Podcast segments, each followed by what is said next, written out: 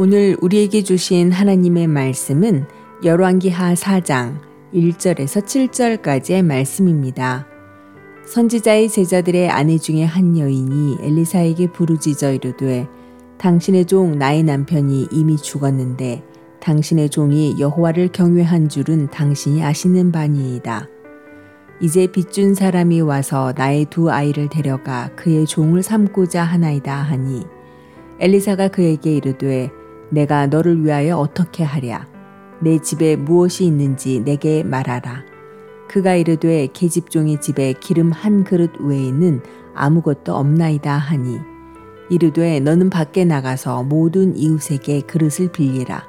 빈 그릇을 빌리되 조금 빌리지 말고 너는 내 두 아들과 함께 들어가서 문을 닫고 그 모든 그릇에 기름을 부어서 차는 대로 옮겨 놓으라 하니라. 여인이 물러가서 그의 두 아들과 함께 문을 닫은 후에 그들은 그릇을 그에게로 가져오고 그는 부었더니 그릇에 다 찬지라. 여인이 아들에게 이르되 또 그릇을 내게로 가져오라 하니 아들이 이르되 다른 그릇이 없나이다 하니 기름이 곧 그쳤더라. 그 여인이 하나님의 사람에게 나아가서 말하니 그가 이르되 너는 가서 기름을 팔아 빚을 갚고 남은 것으로 너와 내 두 아들이 생활하라 하였더라. 아멘.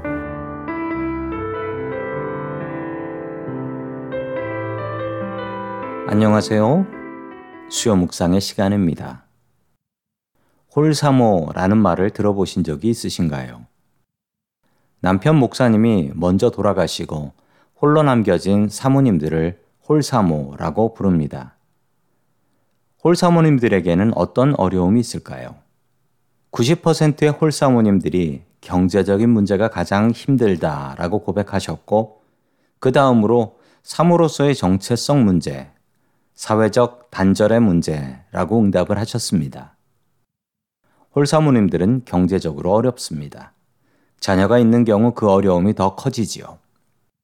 오늘 하나님의 말씀에도 어느 홀사모님 이야기가 나옵니다.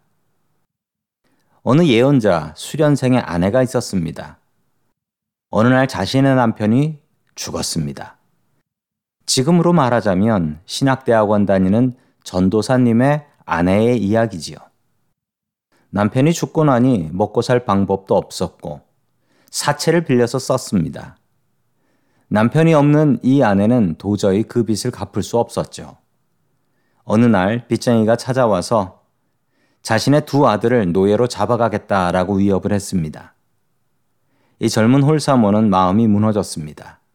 그리고 남편의 스승이었던 엘리사 선지자를 찾아가 도움을 청하게 되지요. 이 이야기를 들은 엘리사의 마음도 찢어졌습니다. 그러나 그는 슬퍼할 겨를도 없었지요.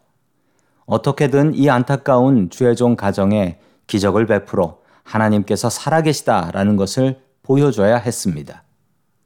엘리사는 이 홀사모에게 동네에 가서 빈 그릇을 최대한 많이 빌려오라고 명령했습니다.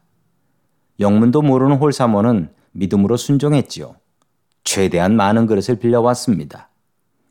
엘리사는 이 홀사모에게 두 아들과 집에 들어가서 문을 닫고 동네 사람들이 보지 못하게 하고 집에 있는 유일한 기름 한 병을 빌려온 빈 그릇들에 채울 수 있는 만큼 많은 기름을 채우라 라고 명령했습니다.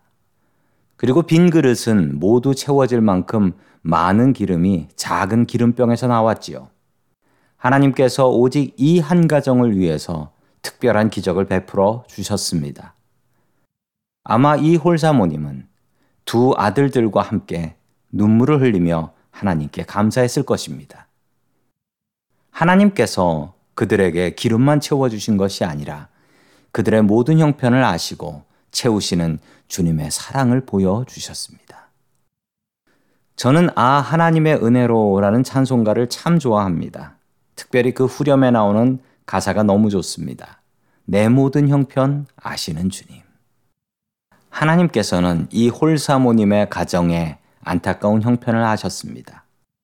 하나님께서는 지금 우리들의 말 못할 형편을 알고 계십니다.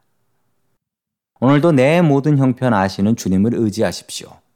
성도님들의 가정에도 홀사모님의 가정에 베풀어졌던 놀라운 기적이 일어나는 한 주가 될 수 있기를 주님의 이름으로 간절히 축원합니다.